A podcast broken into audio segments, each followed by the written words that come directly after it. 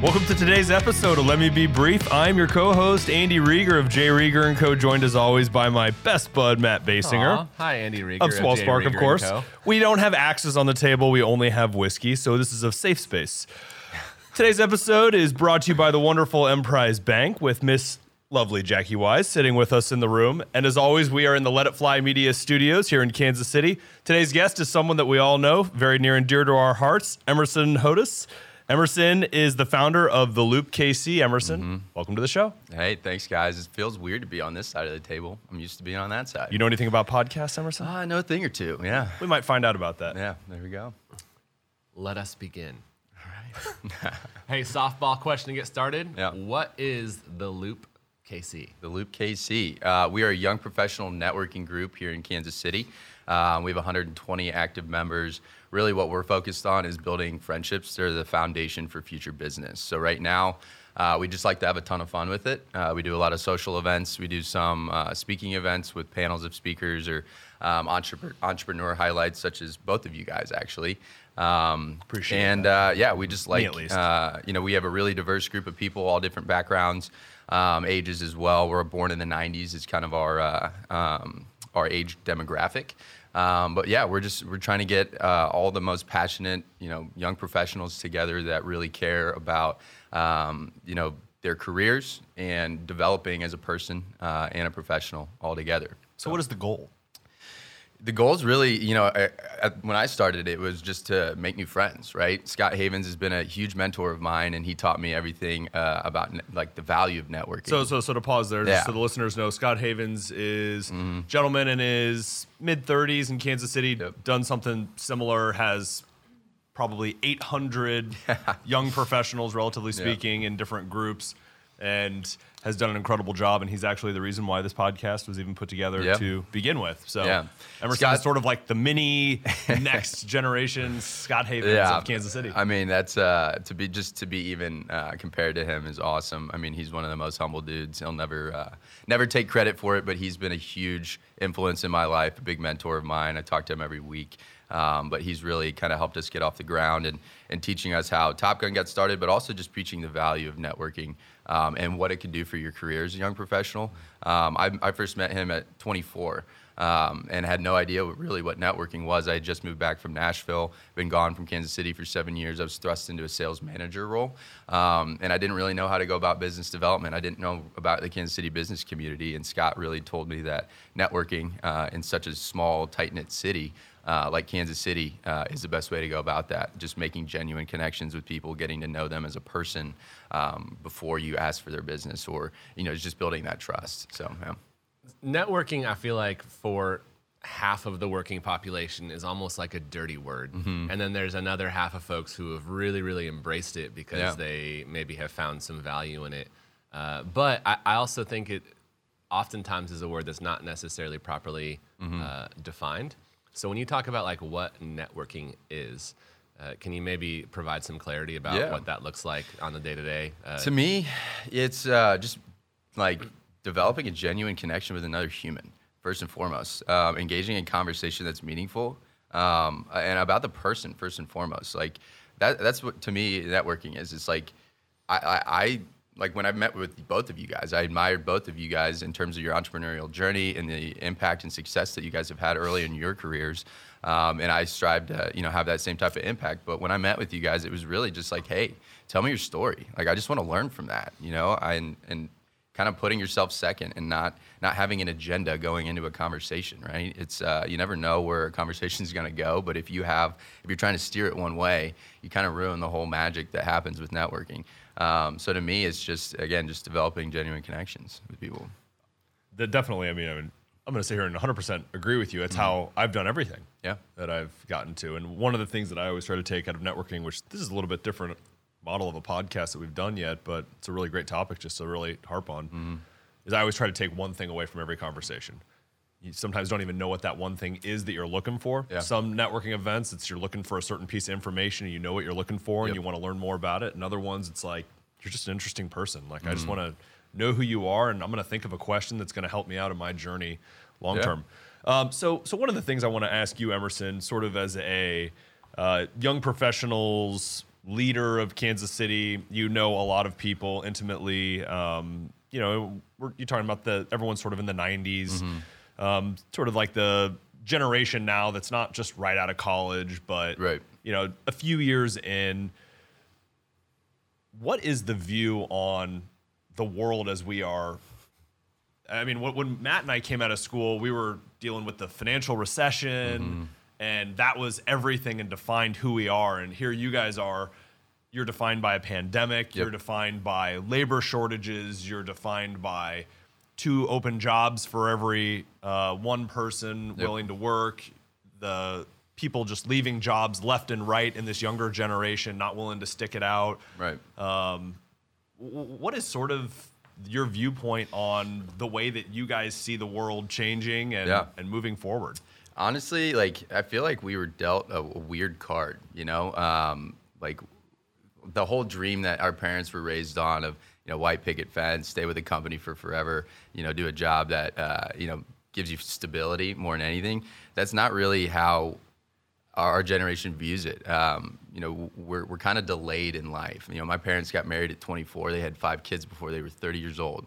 I'm sitting here 28 and single not a responsibility in the world other than myself. Um, and, and so it's just Enjoy it. very, yeah. uh, so, I mean, it's just very different uh, perspectives on life. Like, I, I feel like I'm still in student loan debt, so it's really hard for me to go even like look, think about buying a house at this point. Um, and so my life is just delayed. So Did you, did you go to Vanderbilt? I did go to Vanderbilt, yeah. So that might might have a uh, might be hard to pay off. But uh, anyways, I mean, it's just I feel like we are still trying to find ourselves um, and define ourselves as well as a generation. It's one that I feel like uh, there's a lot of lost people out there. Um, but I, I feel like we're we're really intentional. We're really passionate. Um, when we do find that thing that we can, um, you know, call our own, right? And I feel like that's why there's so much job hoppiness or people, you know, changing jobs early on in their careers. If they can't get behind not only like the vision of a company and what they're doing on a day to day, but uh, more so like the leader of the organization um, and the culture and how you know they're perceived within the organization and the opportunities they have to grow personally and professionally within an organization. You know, I mean that's why they leave. That's uh, if they're not challenged, if you're not motivated, um, if you're not you know welcome. It's not like you know we need our butts kissed on a daily basis, but we need to know that we're valued. We need to know that our impact is is being made or you know just being valued within an organization. And so um, you know from a recruiting perspective, it's what I you know grew up doing. Um, that's what I would always say uh, when people were trying to hire young people is just make make them make their presence feel known. You know, make sure that their value is uh, you know appreciated um, because we're all just still trying to find our way at this point, no matter how old we are. So I two two quick stories, and just because I'm gonna kick my legs back for these. yeah, I, I- I feel like the the current up and coming youngest generation that's in the professional world, everyone that you know is in all your groups, I sympathize a little bit because Matt and I are part of the millennial generation, and you know when we were coming out and we were in our twenties, our generation got a bad rap too. I mean, we saw it. I'll never forget. I walked into, uh, but some of it was we were naive too.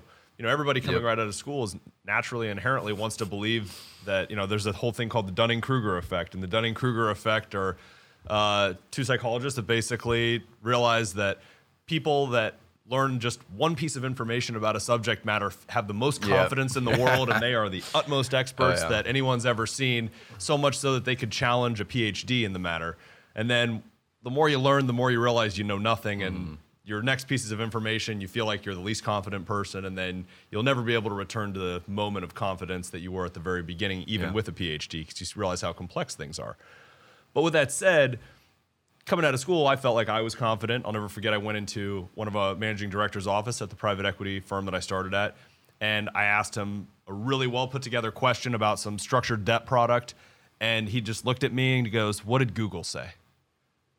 And I took it so personally that a I was so dumb and naive that I didn't look at Google, but it was one of those good lessons that Yeah. I was like, you're right. Like I should be more resourceful in the things that I do, and it was a terrible, off-putting way to talk to a young person, but I took it a little bit as like a humbling moment. Right.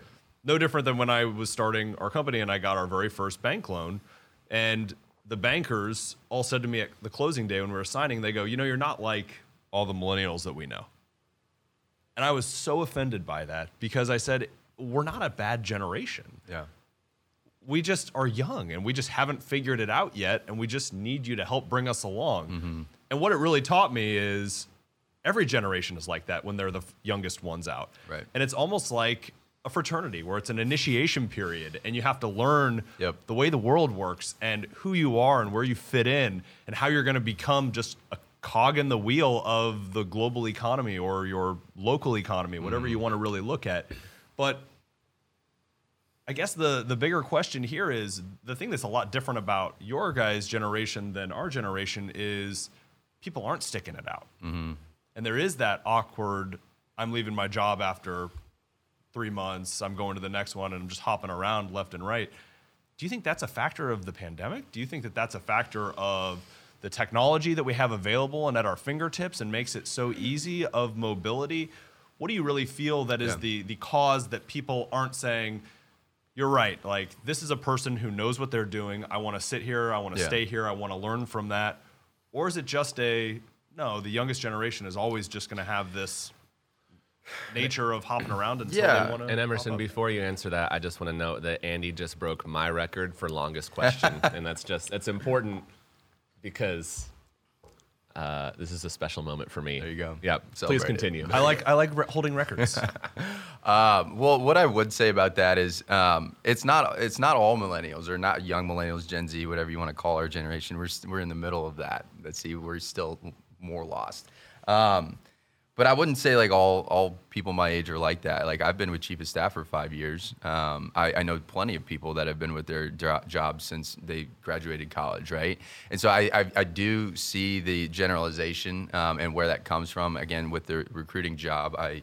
I helped young professionals get jobs on a yearly basis. Uh, it, it seemed like, but again, it's just they're you get sold a bill of goods when you're young and naive, and you, you think a job is like, oh, like I worked at a company called Insight Global, and they had a they had this whole thing where they. Um, you know, they sold you on a pipe dream of getting promoted and running your own book of business, but then they treated you like absolute crap um, for like the first 10 months to the point where they worked me from, you know, 5.30 in the morning to 8 p.m. at night every day. I became depressed and stressed out and anxious and I had to leave. Like I just, I couldn't do it anymore. And, um, but to me, it was, it was because I would have been fine with the hours, but I just couldn't buy into the, the corporate um, aspect of that. And I, I, they just didn't do a good job of kind of you know, appreciating the amount of work and you know stress that was in my life trying to do everything for them. And so that I think that's where it comes down to is just um, young professionals are searching for um, you know something bigger than themselves that they can buy into,